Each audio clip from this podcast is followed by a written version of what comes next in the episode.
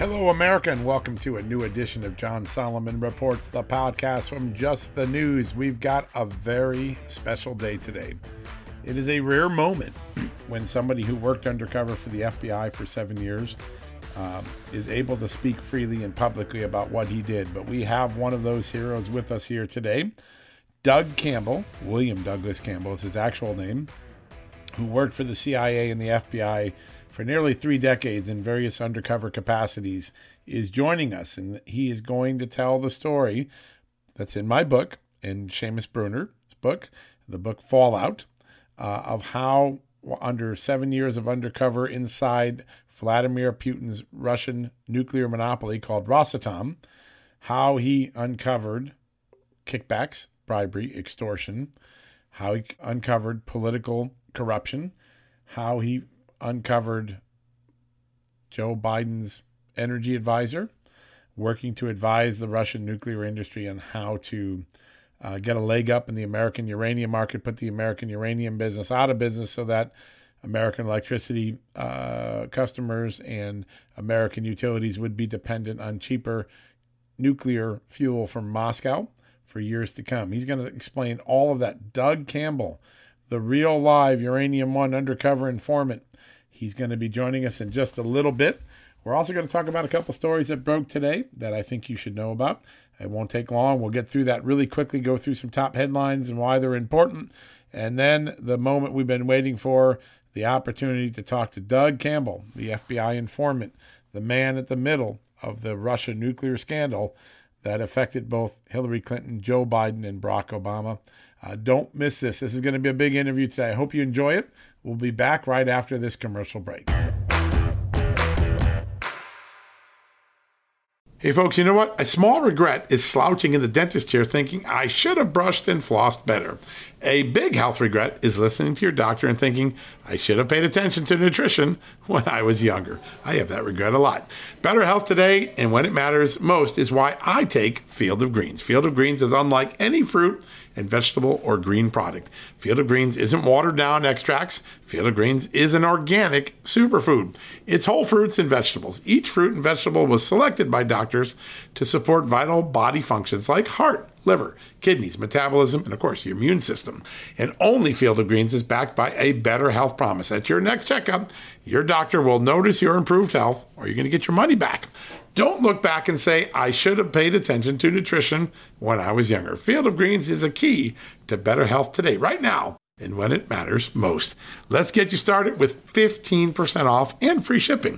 All you got to do is visit fieldofgreens.com and use the promo code JUSTNEWS at checkout. That's promo code JUSTNEWS at fieldofgreens.com. All right, folks, we're back from the commercial break. I'm so glad you joined us today because we've got that special guest, Doug Campbell, the undercover FBI informant operative who helped the um, FBI prove that the Russian nuclear monopoly Rosatom was engaged on U.S. soil in criminality at the same time it was getting approval to buy the uranium one assets, uranium ore underneath the U.S. soil. Uh, at the same time, it was getting billions of dollars of nuclear fuel contracts uh, for American utilities from the Obama administration.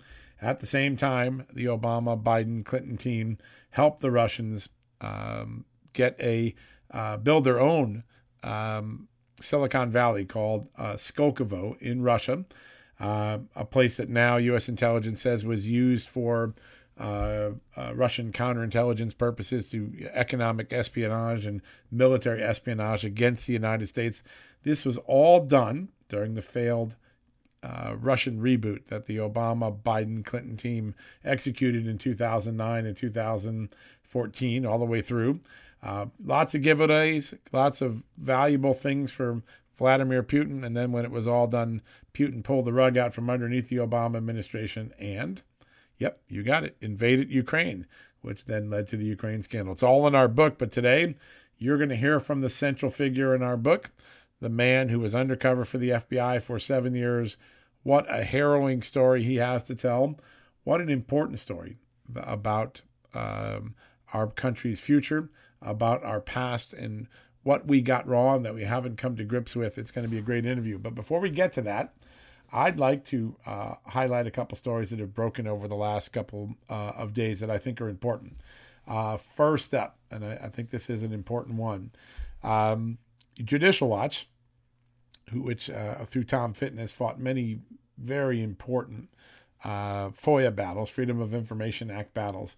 They were able to secure the release of new documents over the weekend. And I think these documents are very important because they're Pete Strzok's own emails and, and the days leading up to and in the first day of the Trump presidency, January 2017.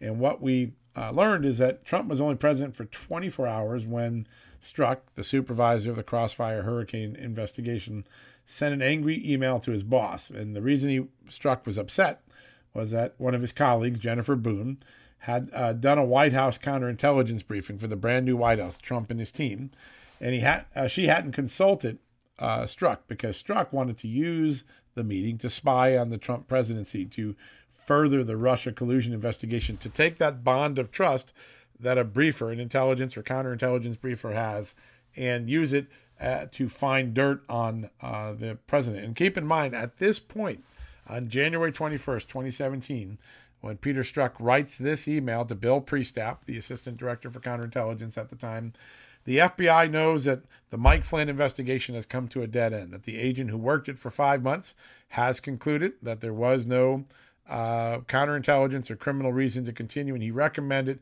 shutting down that investigation. Jim Comey, Andy McCabe, Pete Strzok overruled that decision. That's one thing that they knew. They also had, by that time, interviewed the primary subsource of Christopher Steele, who told them the main evidence attributed to him, to the primary subsource, in the dossier was exaggerated, not true. He didn't say some of it. Some of it was a joke. Some of it was just flat out inaccuracy. In other words, the FBI knew they had a major, major problem with the credibility of uh, Christopher Steele's dossier, and yet they did nothing about it. Uh, so the entire Russia case is falling apart at this point. They they don't really have grounds to continue the FISA warrant, though they did for two more times. They uh, they don't have grounds to investigate Flynn, and as you could tell from the famous emails, even months later, they still had no big there there. Pete Strzok wrote. In other words, they never had any evidence of collusion that they could prove. Uh, it was a dead end from the beginning. But it's in that environment when there really is no reason to be looking at the president and his aides when Pete Strzok sends this email. And let me just read you the email. It's so it just it's a contemporaneous, captured and frozen in time email that I think speaks volumes about what was wrong with the FBI investigation. Uh, quote: I heard from blank, it's redacted the name, about the White House uh, counterintelligence briefing routed from blank, the name's redacted. Um, this is uh, Strzok writing this on January 21st, 2017. Trump has been in office less than 24 hours quote, I am angry that Jen, that's Jennifer Boone, uh, a colleague FBI agent, did not at least CC me as my branch has pending investigative matters there. This brief may play into our investigative strategy, and I would like the ability to have visibility and provide thoughts and counsel to you in advance of the briefing. This is one of the reasons why I raised the issue of Lane's responsibilities that I did when you were asked her, when you asked her to handle White House detailee interaction. Wow, what an email. You can actually read this email by clicking, going on Just the News and clicking on it. It's a chilling email.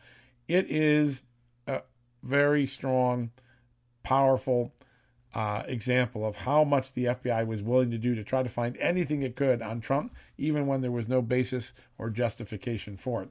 Now, I took this email, I took these revelations, and I went to longtime um, intelligence experts and said, Is this appropriate? Should we be using the sacred trust that a president and his aides have with their intelligence briefers and turn it into a weapon to find dirt in an investigation, to find dirt that can be leaked? Uh, was this an appropriate thing and does it violate the trust? And so, first, first person I talked to oh, uh, has a lot of bona fides is Fred Fleitz. He's the former National Security Council's chief of staff. He worked for John Bolton. And he said, quote, it's unbelievable this kind of stuff was going on.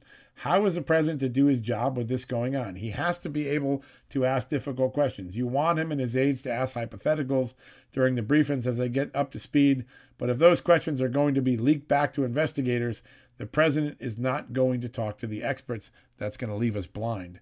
That is Fred Fleitz. That's a um, a John Bolton guy defending the president, saying this is hideous that Pete Strzok was thinking of using a counterintelligence briefing to spy, investigate, get dirt on the uh, President Trump and his team. Now, I went to an FBI guy. Figured, oh, maybe the FBI has a different perspective. Kevin Brock, the longtime assistant director for intelligence of the FBI, he worked for Bob Mueller, so no fan of Donald Trump, Bob Mueller. And he said the same thing. He was deeply troubled by the Strzok emails and, and what Strzok was trying to do here. Quote, this is from Kevin Brock, former FBI Assistant Director for Intelligence. It appears that Strzok was going to leverage a normal FBI counterintelligence briefing for a new presidential administration to insert crossfire hurricane investigative efforts, specifically in hopes of getting into the White House to interview uh, General Flynn. That's Michael Flynn, the National Security Advisor. When Strzok, this is more a quote from um, uh, from Kevin Brock. When Strzok found out those briefings were already conducted without his knowledge, he got upset since the counterintelligence briefings apparently were no longer available as a subterfuge. Think of that word. This is subterfuge the FBI is engaging in with our own president. Soon thereafter, Deputy Director McCabe reached out to Flynn directly to set up an interview appointment. Director Comey admitted later they took advantage of the disorganization of the new administration to avoid the protocols that would normally be in place to control access to senior White House personnel like Flynn even an FBI man, a lifelong FBI man, rebukes, rejects what Pete Strzok, Jim Comey, Andy McCabe, Bill Priestap were doing here. They shouldn't be violating the trust of a uh, classified intelligence briefing designed to make sure the president's up to speed on the biggest dangers and concerns and worries in the world. Uh, that's the consensus of some of these intelligence experts I talked to were shocked to get this email that Judicial Watch unsurfaced uh, or surfaced in the um, in its FOIA litigation. So, really important story. I hope you get a chance to go to um, uh, justthenews.com and read this article. I think it brings a lot of value to the table, uh, and it really raises a question just how far was the FBI willing to go in the absence of any evidence? Just how far was it willing to go to get uh, dirt on Donald Trump or manufacture dirt on Donald Trump. Very important. Now, the second thing is there's a new excerpt out in my, on the book that Seamus Bruner and I wrote. Uh, Seamus joined us last week. Fantastic co author, fantastic investigative reporter. So blessed, so blessed that he joined me in this writing of this book. I couldn't have thought of a better person. But the excerpt today is out on Breitbart, and it's something I just want to mention because I think it's one of the more interesting stories, subplots in the book, which is a lot of people don't realize that when the Russians were really trying to compromise a political figure during the 29, uh, 2009 to 2019 timeframe, their original target was no, not Donald Trump, nope, not Mike Flynn, Hillary Clinton. How do we know that?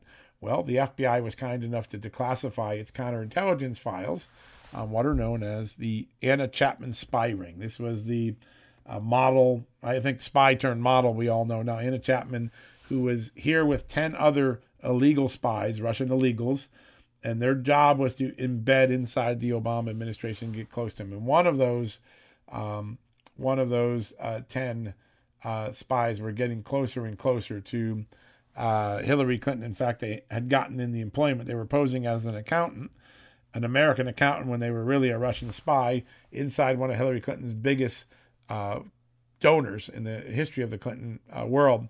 They'd gotten a job there, and their, their goal of that spy, it was a woman, was to get take to jump from the donor to get inside the State Department, get closer to the FBI, excuse me, to get closer to the Secretary of State, Hillary Clinton, in 2009, 2010.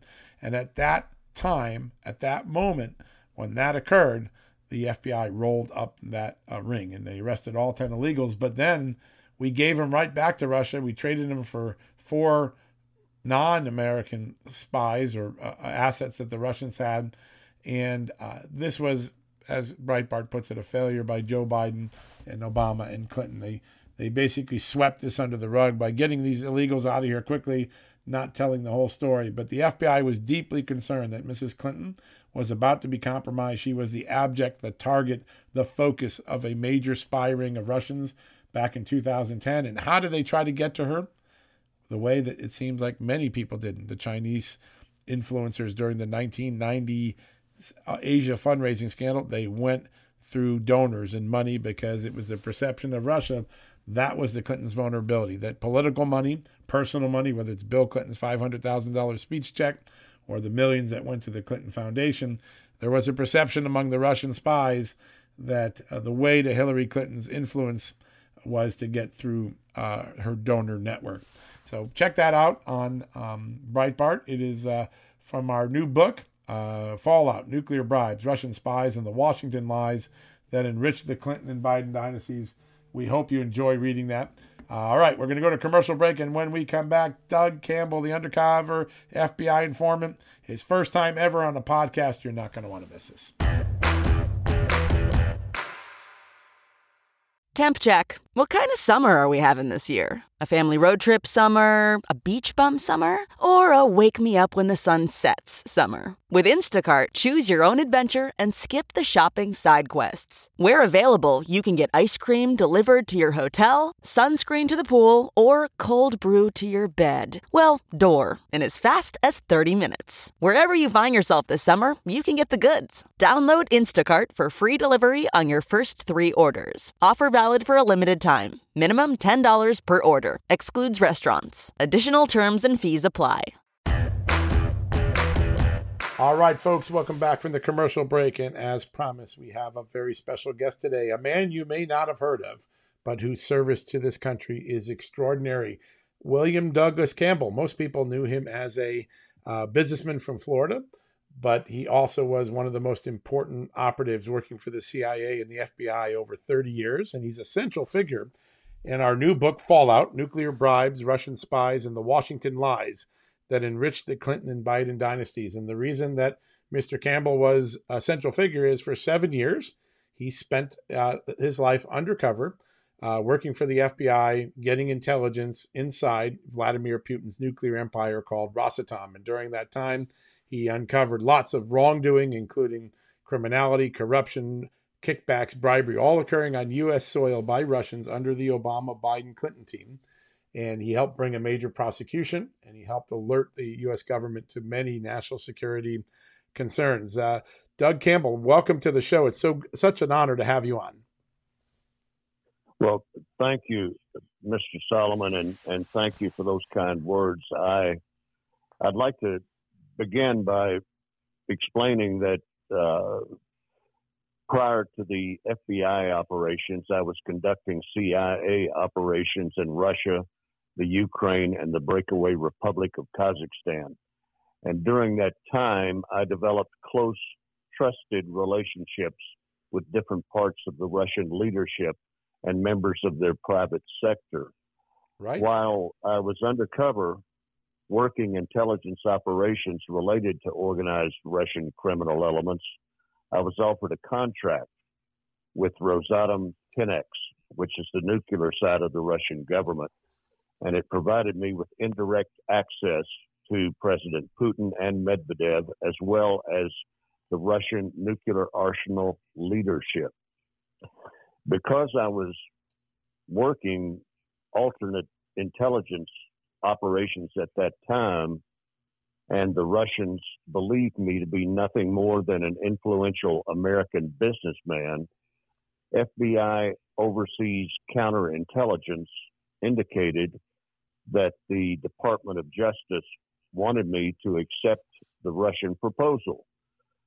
This would allow the Bureau and the Department of Justice and other U.S. intelligence agencies to acquire information valuable to our national security from the Russian participants while monitoring the movement of the extorted funds that they had proposed through a complex system of money laundering networks that were suspected of managing funds for terrorist cells as well as corrupt government officials.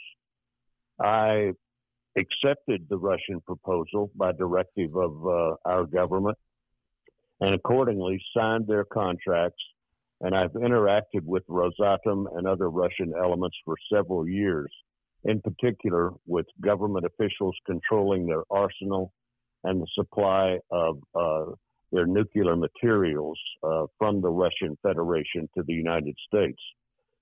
I carried highly sophisticated sound devices, uh, set up meetings that could be filmed and monitored uh, while either wire transferring to organized crime banking elements overseas and or being DOJ photographed and filmed handling large amounts of cash to Russian officials to be laundered back to Moscow.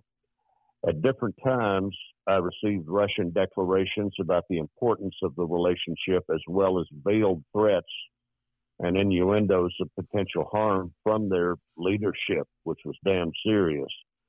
They um, it was inferred they had they oh they inferred they had killed uh, Alexander Litvinenko utilizing uh, uh, polonium 210, which they uh, uh, they distributed and they had carried to London by Russian agents and placed in his food. So it was some damn serious work, and it kept my attention quite every day.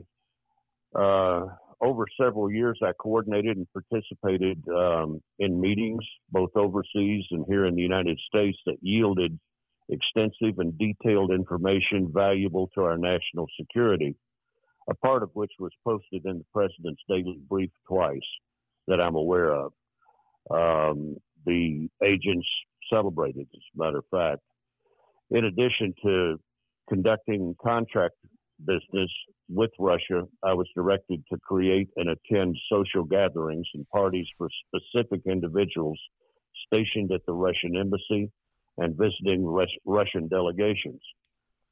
Additionally, FBI intelligence requested I provide specific information and define, define clearly the layout of Russian offices in the Washington, D.C. area so that the uh, FBI counterintelligence could create what were called war rooms, which were utilized for FBI monitoring stations as FBI monitoring stations in close proximity with Russian operations. Additionally, um, my duties included um, formulating interaction with multiple overseas interests, such as East German officials uh, when I would travel to Berlin that worked with Putin when he was head of KGB in Berlin, East Germany, and also current SVR and FSB agents, which I was interacting with on a regular basis, both here in the United States and uh, and other places.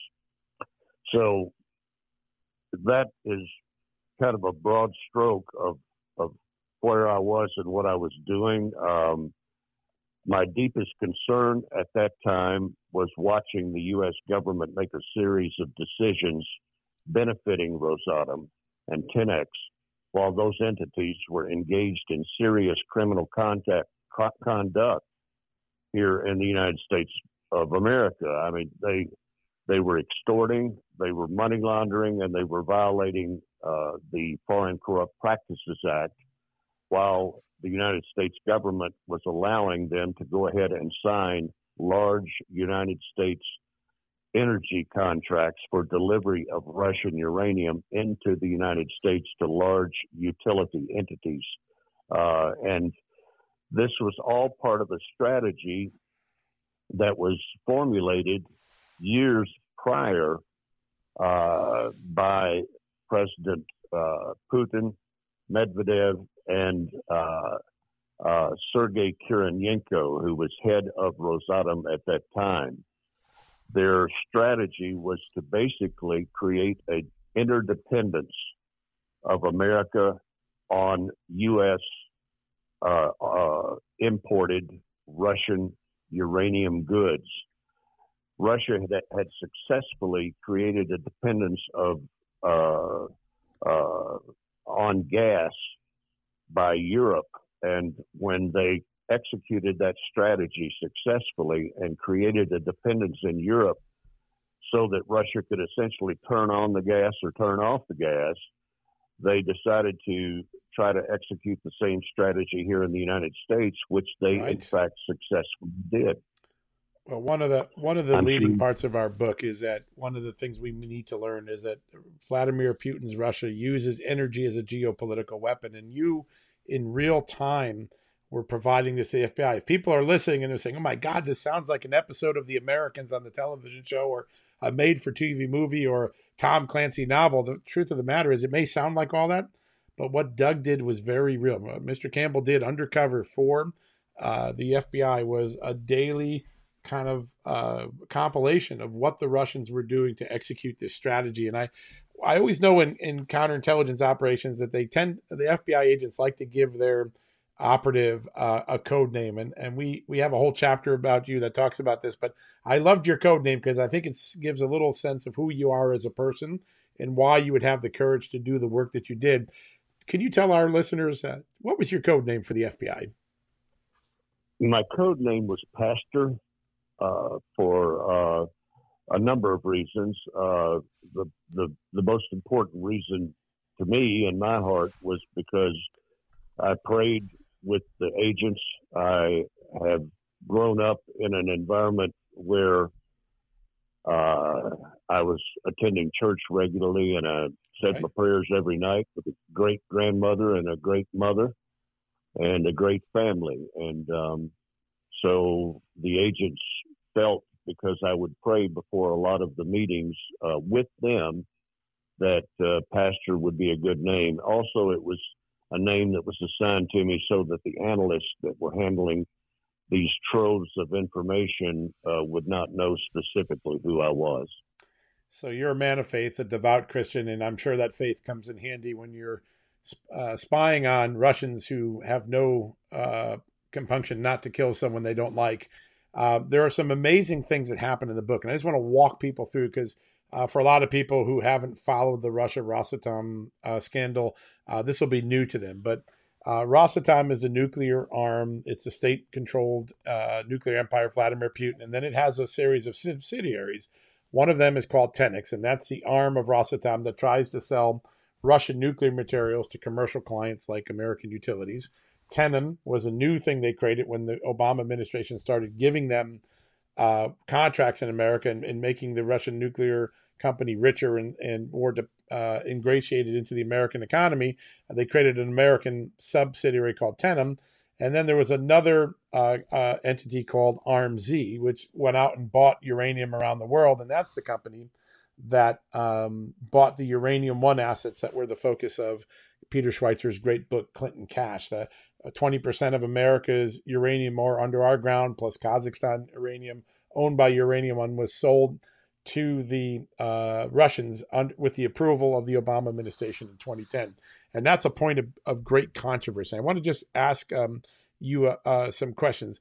Uh, they the Russians wanted the American utility contracts, which were in the billions of dollars, so they would have a, a guaranteed market, make America dependent, and they wanted the uranium under our ground because if they could dump cheaper uranium, then Americans wouldn't have their own uranium industry, right? They'd go out of business because everyone would be dependent on Russian uranium. Is that the gist of what the uh, Russian strategy was, Doug? It, it, was the heart of their strategy. Um, they Russians don't uh, Russians do nothing without a very firm, sound strategy, and that was precisely what it was. Right. Well, uh, what's I, have been uh, blessed to be able to go through a lot of the FBI files that that uh, detail your work, and it's really harrowing. I remember some days as Seamus and I were preparing to write the book, or when I did my original stories in the fall of 2017 with Sarah Carter. I mean, some of these documents are extraordinary because in real time, the FBI knows unequivocally that what Vladimir Putin is doing with these nuclear contracts is trying to build a nuclear monopoly that would make uh, America dependent on Russian nuclear energy, and therefore he'd have it as a geopolitical weapon over the United States. So our government knows it. And then, even as they know it, you see the Barack Obama, Joe Biden, Hillary Clinton administration playing into that.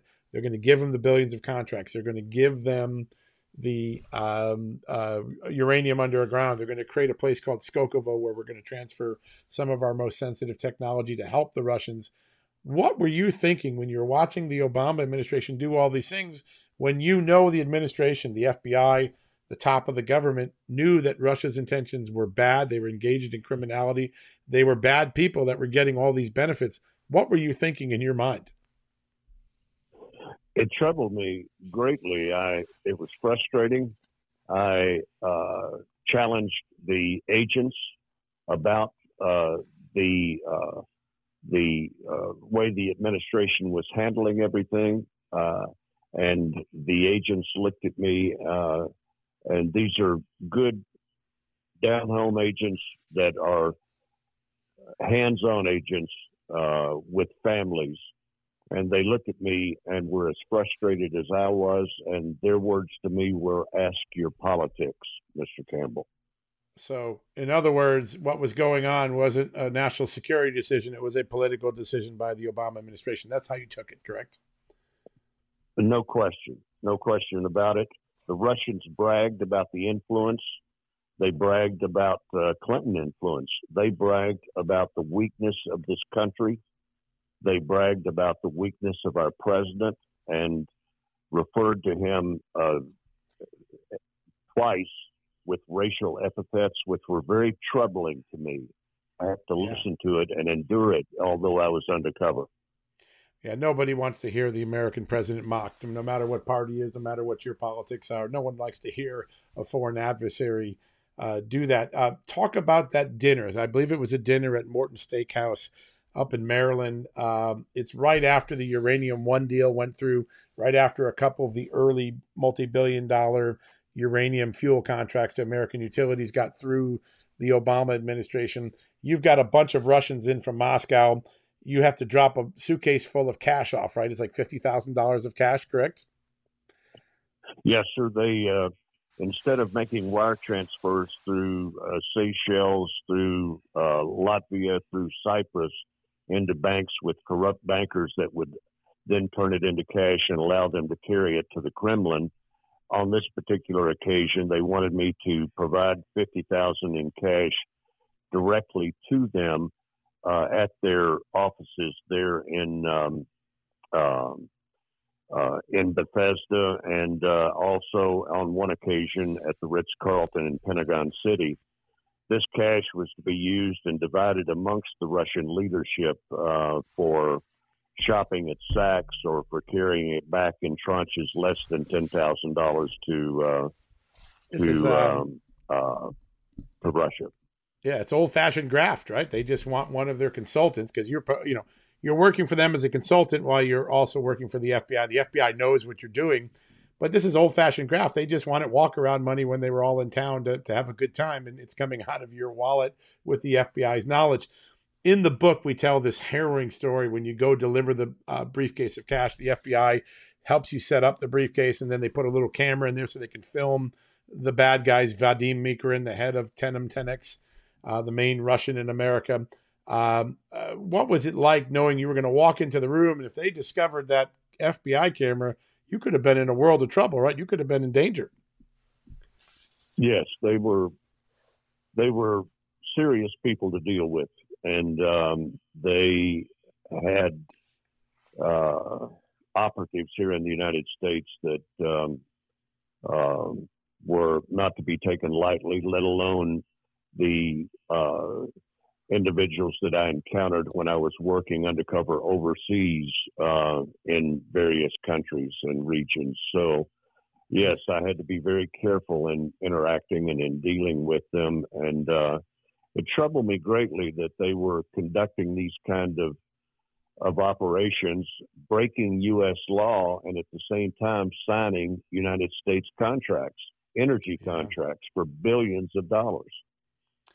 That's the amazing thing. And when your story first came out, uh, there was a, despite your heroism, despite your public service, despite the fact that the FBI thought your work was so valuable that the at the end of your tenure they took the extraordinary action of giving you a $50,000 bonus check, which, by the way, they almost never do. I mean, that's an incredible expression of the gratitude that the Bureau had for your work.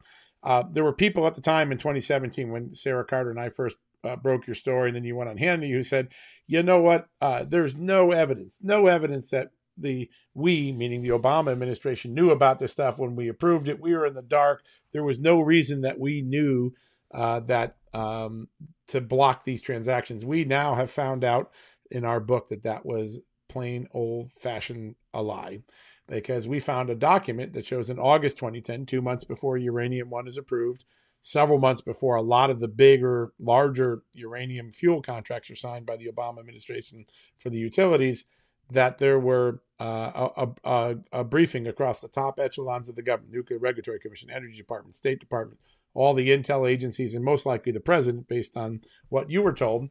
And they were told, hey, this company you're dealing with, Rosatom and its Tenex Tenam arm, are engaged in criminality on U.S. soil. So, for all those people who attacked you in 2017, the truth is now out there. We have a declassified document.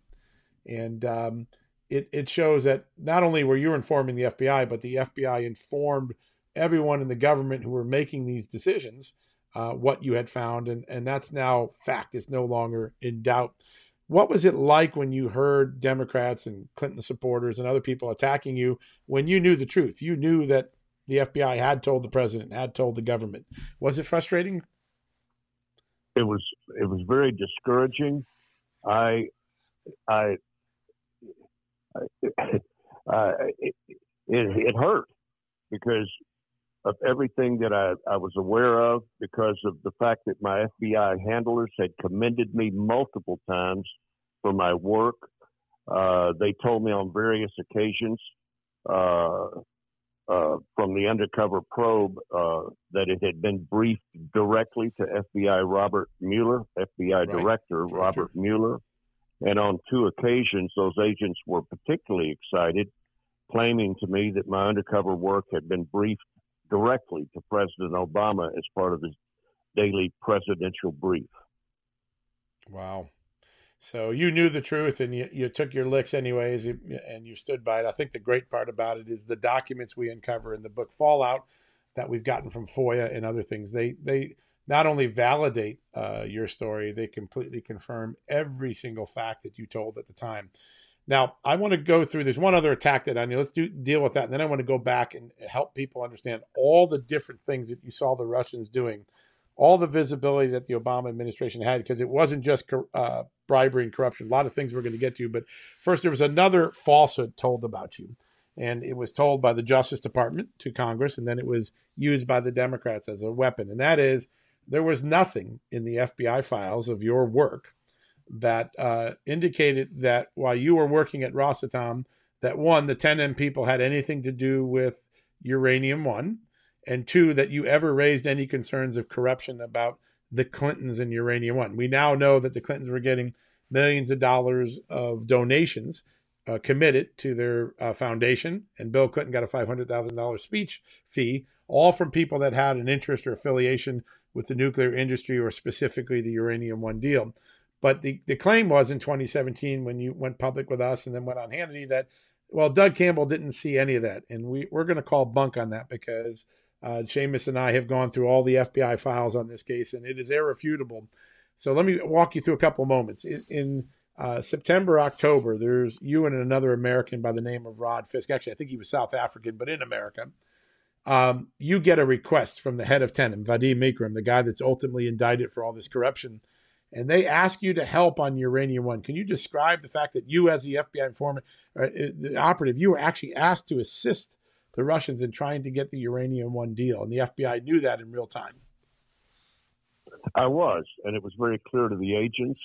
I reported it in my briefs to the agents, and it was a clear, very clearly understood liability that was that was happening in front of all of us, and yet uh, the leadership was was doing nothing. We were hearing, and I uh, from from the Russians uh, when they were drinking large amounts of alcohol. They were bragging about the Clintons and the Clinton influence. Uh, I reported this to the bureau agents that uh, made a special trip from Little Rock, Arkansas, to visit me and and and uh, talk to me about uh, about those circumstances. It was very very clear, but the the Clintons, Eric Holder Robert Mueller, for me, out there on the prairie by myself, by God, that was the home team. I believed in them until I saw CFIUS pass uh, the um, uranium one situation. It it right. it just it it just knocked my socks off that they could that they could that that that that this could even happen, possibly happen with all of the impropriety, the breaking of U.S. law. There was so much that that contradicted uh, uh, the the the policies that the United States government allowed to uh, be established and the uh, the large contracts, billions in contracts.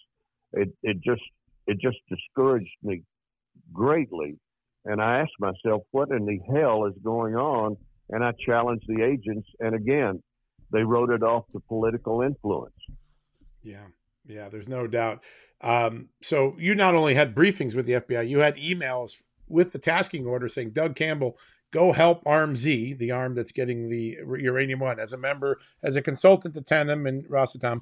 Go see if you can help them get this through and uh, defeat the opposition because there were some Republicans at the time, long before the Clinton angle came out, that were concerned about this just purely on national security grounds. They couldn't understand why Obama would give away uranium business and uranium ore under our soil to the Russians. So you have emails, you have briefings.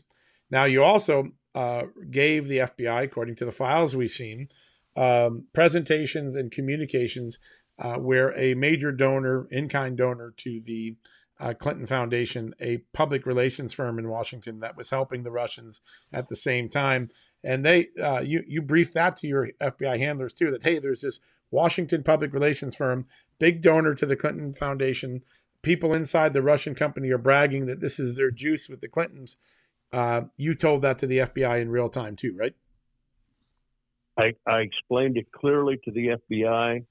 The the fact that the same head of the Russian energy company, Alec, uh, Alexei Grigoriev, uh, signed my papers that uh, and my contracts. Also signed the contracts for the uh, public relations firm that was uh, channeling uh, funds to the Clintons. Or I just I, I just couldn't believe it. But the the Russians came to me and they assured me not to worry that they wanted to continue with the extortion, with the money laundering, with the uh, violation of the uh, Foreign Corrupt Practices Act uh, without being detected because things had gone so smoothly, and that hiring this other uh, firm would put them over the top as far as the uh, Clintons were concerned. Right. So another false attack in the media on you, the news media. Michael Isikoff, I think, was one of the writers.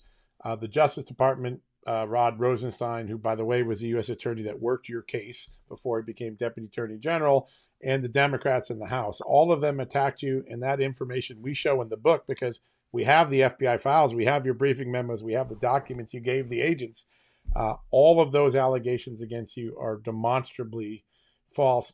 When you look back now, and you realize you had members of Congress that could have gotten the same evidence we got but didn't.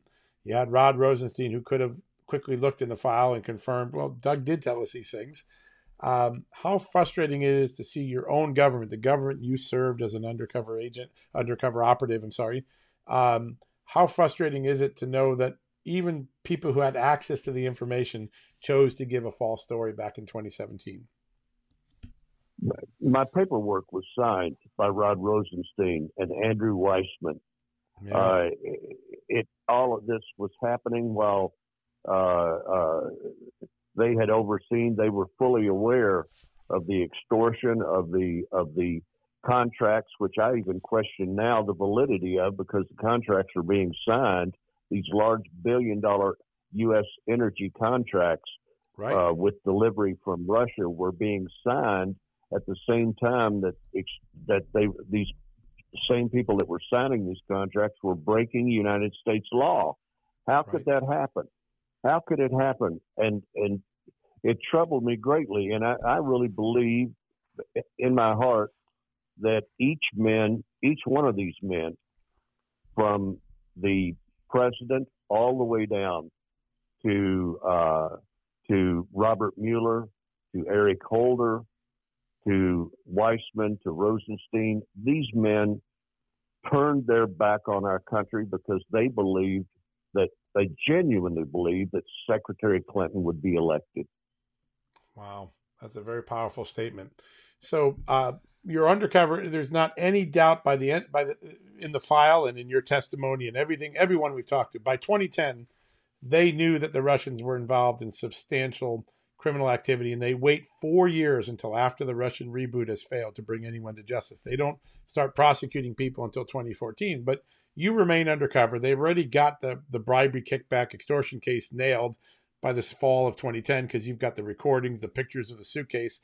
So you start to do other things. And one of the really harrowing things that we learned from the files in your inform, you know, your undercover uh, file is that um, you saw evidence and provided evidence to the FBI that the Russians were helping the Iran and Tehran with their illicit nuclear program at the same time that Barack Obama was marching toward making a deal with Iran. So uh, Obama wants to uh, lift the sanctions and uh, restore some normalcy to the ties of Iran uh, if they will stop uh, agree to stop making a nuclear weapon.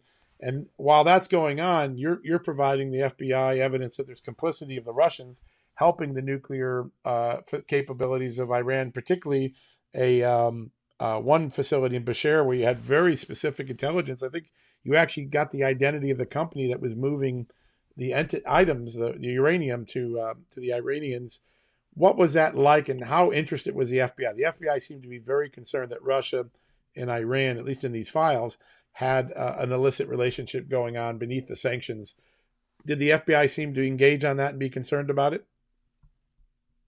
They were highly highly concerned about it, and um, it uh, it the information that I provided, uh, the documentation that I provided from the International Atomic Energy Agency, uh, which the Russians always had way ahead of the United States. The Russians were plugged into IAEA incredibly well IAEA would tip them off as far as improprieties, things like that, and there were con- right. they would confer with with Moscow and limit the uh, amount of exposure as far as the lack of cooperation that Iran was giving uh, as far as the development of their nuclear facilities.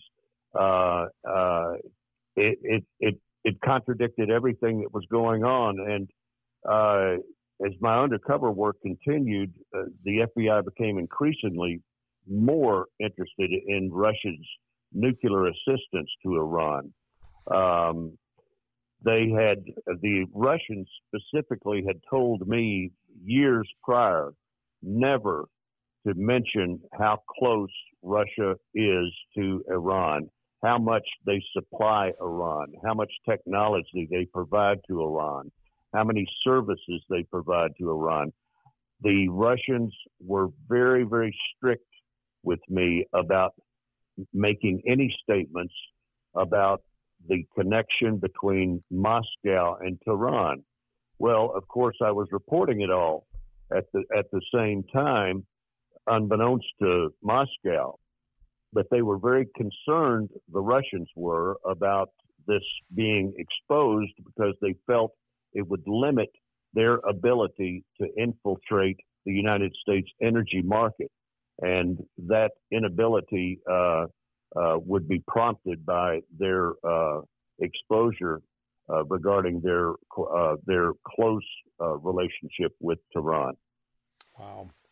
Um, when they when they ultimately bring criminal cases against Vadim Mikerin, the top Russian in America who was involved in the kickbacks, extortion, bribery, money laundering, um, uh, it's divulged, but you knew in 20, 2008 and 9 already that one of the American trucking companies responsible for shipping uranium. So this is a very sensitive job, right? If any uranium escapes the American trucking supply line, we could have an international crisis. That the Russians had compromised that company by uh, getting into a kickback bribery scheme with them. So that um, the these are some of the many things that the FBI came to understand were wrong with the Russians. They were doing lots of things. This was a very corrupt behavior that was going on in U.S. soil at the same time that the Obama administration is rewarding all of these folks. At some point in 2012, uh, the FBI comes to you and they want to lure Vladimir Putin to America. And just talk a little bit, if you got a minute here, uh, we got about five minutes left in the show. Um, how, what the what the idea was, the Kentucky Colonel idea for um, for Vladimir Putin. Well, yes, uh, uh, uh, Mr. Solomon, if you don't mind, before we leave the Iranian situation, Sure.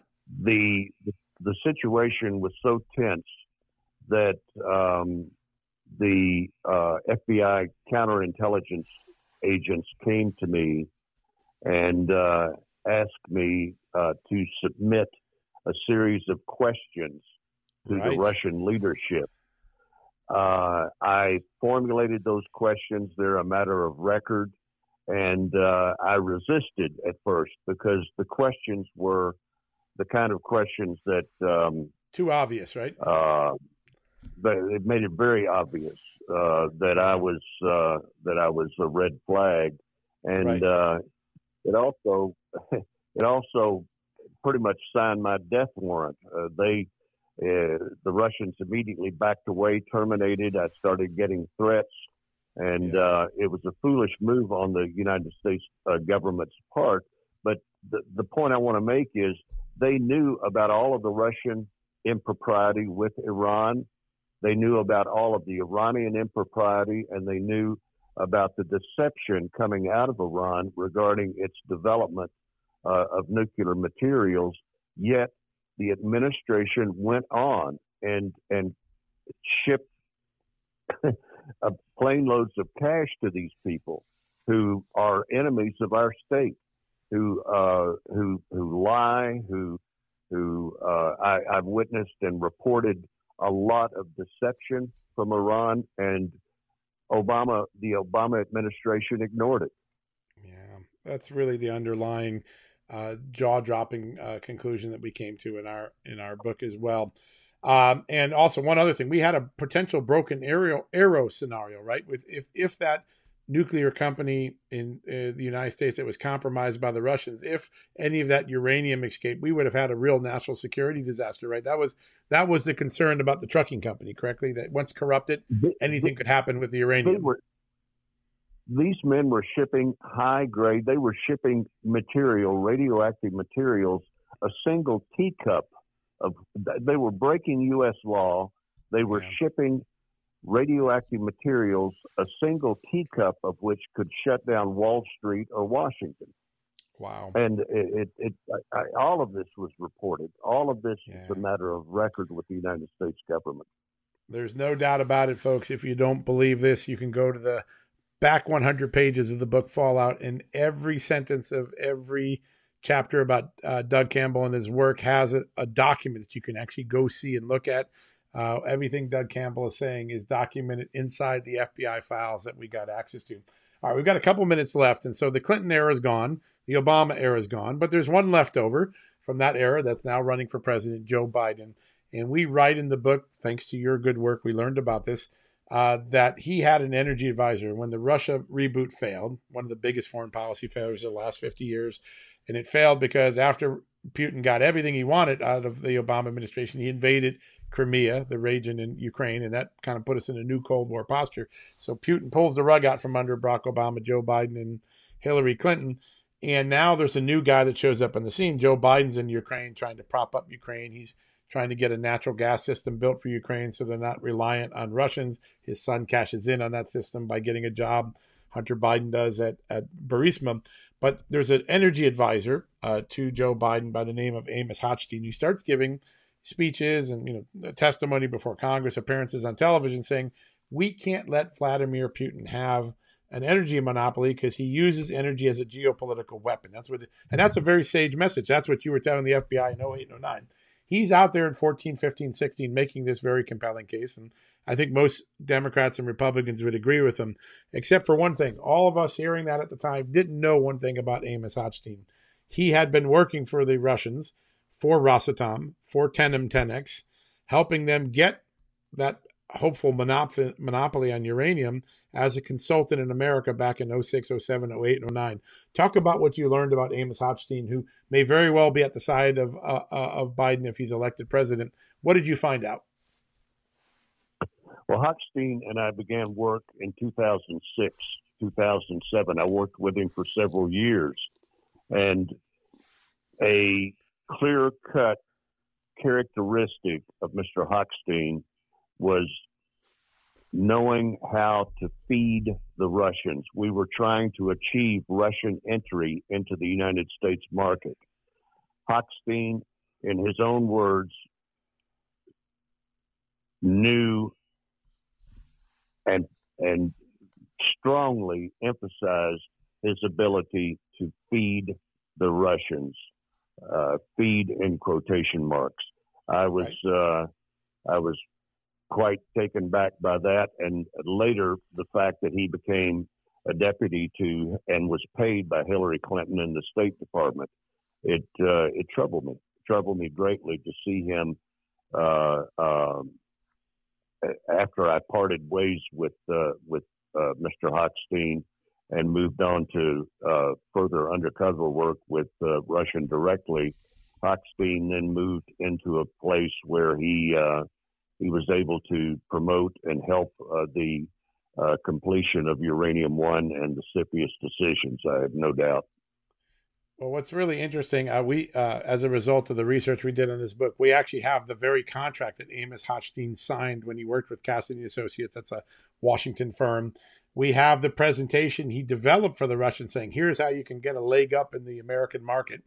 And all of that is now sitting out in plain view for people to research if they'd like. And they can go to Just the News, they can go to Fallout and look at these documents. But um, so many of these characters at the time they were saying these things in 15 and 16, we didn't know what had gone on previously. All the efforts the Russians had made to enlist Obama, Biden, Clinton people, in some cases pay them, in some cases reward them with gifts uh, while this Russian reboot was going on. So it wasn't only a foreign policy failure it was a cash boon for many of the people around Clinton, Obama, and Biden who were involved in the policy. So, Doug, I could talk to you all day. Your story is unbelievable. It's you are a major character in our new book that Seamus and I wrote called Fallout.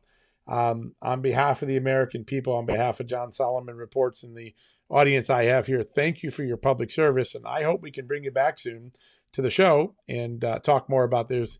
We could literally talk for hours about all the amazing things that you did to um, uh, help our country uh, uncover this terrible injustice. So uh, thanks again, and we'll be back with you soon. Well, thank you. I love this country, and I uh, I'm thankful for the time that I was I was growing up, and uh, I, I appreciate your taking time for me. All right. Well, we're we're grateful for the time you gave us today as well, Doug. All right, folks, we are going to go to a quick commercial break. When we come back, we're going to wrap up things. If your head is still spinning from all the amazing things that Mr. Campbell just told you, uh, don't worry. We're going to make sense of it. It was uh, this is real stuff. This sounds like a spy novel, but this was real stuff that happened, and we're thankful that there are men and women like Doug Campbell in the world that are willing to risk their lives and serve their country to expose the sort of things that he exposed in his work undercover for the FBI. So we're lucky, lucky as a nation to have people like Doug Campbell. All right, off to the commercial break. We'll come back and wrap things up in a second. Achieving a gorgeous grin from home isn't a total mystery with Byte clear aligners. Just don't be surprised if all of your sleuthing friends start asking, What's your secret? Begin by ordering your at home impression kit today for only $14.95. Byte Clear aligners are doctor directed and delivered to your door. Treatment costs thousands less than braces. Plus, they offer flexible financing, accept eligible insurance, and you can pay with your HSA FSA. Get 80% off your impression kit when you use code WONDERY at Byte.com. That's B-Y-T-E dot com. Start your confidence journey today with Byte.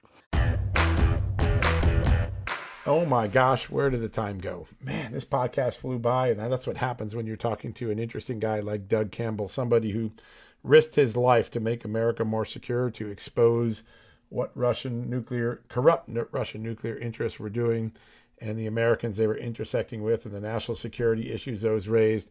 Doug Campbell, as we write in the book, is an American hero. Uh, and he is emblematic of a, a large number of people whose names you never hear in the world they're never in the media. They don't seek glory, and yet they've uh, helped make America safer by doing undercover operative work for the FBI, the CIA, the DIA. We owe an enormous uh, debt of gratitude to such people like Doug Campbell. In our book, in the opening page, in the book Fallout, we write in the dedication this book is dedicated to the real whistleblowers, the men and women who risk their careers, their reputations, and their liberties and their lives to speak the truth Doug Campbell, I think after you've heard him today, he certainly fits that description. All right, we're going to be back Thursday with another great show. We've got lots of great guests coming on. I've heard a rumor that we might have a former congressman or two, so stay tuned for that. Could have some uh, big news coming out of that. In the meantime, go to justthenews.com anytime you want to get a fix on the latest breaking news and all of our exclusive material. We'll have some new stories coming out on Anthony Fauci, on COVID 19. You're going to want to stay on top of what's breaking on Just the News. And also, uh, as I'm often asked, uh, uh, how can we make Just the News more successful? How can we, well, certainly spread the word, spread the URL, let them know about my podcast, just John Solomon Reports. You can also support all the great advertisers you've heard on this show today. We're so blessed to have advertisers and sponsors that put their money where their mouth is, jump into the uh, fray here and support this show. And you can also go to jtnshop.com. That's just the new store, jtnshop.com. We have all sorts of wonderful gifts earbuds, a, a cell phone sterilizer, and really delicious crab legs and uh, lobster tails. I know I ate them. I got to admit, all right, shouldn't, but I did. I loved it. Uh, jtnshop.com all sorts of great uh, uh, items that you can buy. And a part of the proceeds when you make a purchase goes to support the future journalism of Just the News, John Solomon Reports, Sharyl Attkisson, the podcast, um, The Pod's Honest Truth with David Brody, a really great podcast. I hope you listen to that. So that's a way you can support us and also have fun doing it. Get some nice gifts, get some nice food, and feel like you're doing something to make America better.